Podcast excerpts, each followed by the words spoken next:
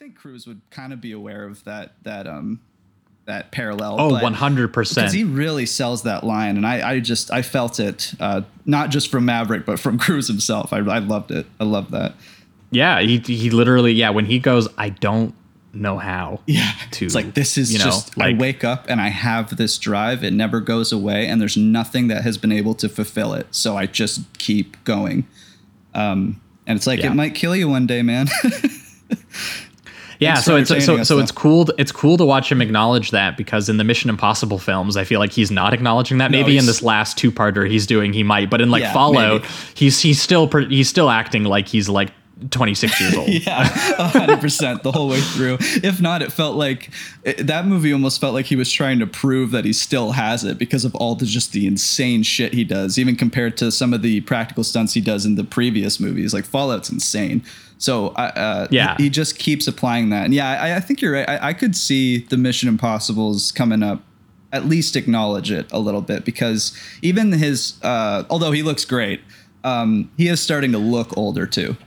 Um, and Well, I, I, I, think he said I think he said that the, he did this big last two parter Mission Impossible, and like I think he he's saying that's the end. Like it is the last two. Yeah, yeah. Uh, they- the two parter made me feel like that would be the case. So, um, yeah, cool. I Yeah, can't so, wait. so I, I have a feeling. Well, because that. that's just it. Is like Tom is absolutely an insane egomaniac. Oh, yeah. and that the thing that's so interesting about this is that the stuff that he does in these movies could only exist because he's an insane egomaniac, Right. and because he's such a massive movie star who could.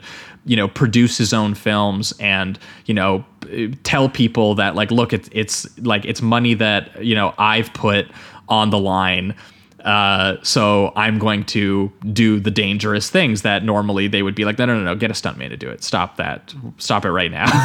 yeah, um, so the so I, I do like this current sort of trend that he's in where you know like this stuff could not exist without him being the person he is off screen Yep. so the movies as a result become like this kind of you know in a Meta way well deserved egotistical victory lap Yeah. that he's taking on like he's the biggest and only and best movie star.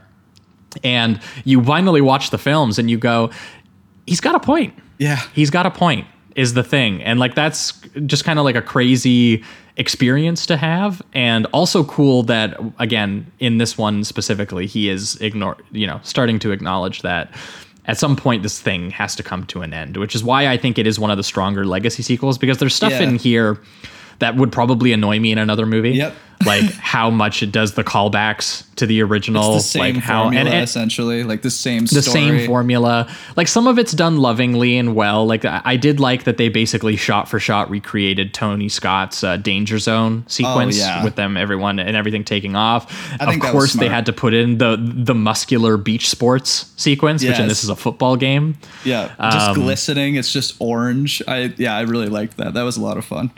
Yeah, so like it, it's the kind of stuff that you know you're like, okay, I get it. It's like the original film, but at the same time, there's a quality to this where Cruise is, I think, doing something interesting with the fact that you know uh, I wrote it briefly in my review, but like acknowledging that when it comes to his image and when it comes to coming back specifically to Top Gun. In 1986, when this movie really solidified him alongside Risky Business as a star, everyone was like, look at this exciting, fresh faced, boyish kid. He's going to be the next thing. Yep. And now he looks at that and he's like, it totally has a different feeling. Like you Mm-hmm. look at him breaking down in front of Val Kilmer saying, I don't know what a life outside of this is like. And Yeah, it feels like it means more. Right, it just means more to him now. I think looking back, he was probably in this. You know, he's in the spotlight. He's the man. I bet it was more ego and individually driven, and that's still there. But I do think that he's now thinking back and going like the you know the relationships he's made.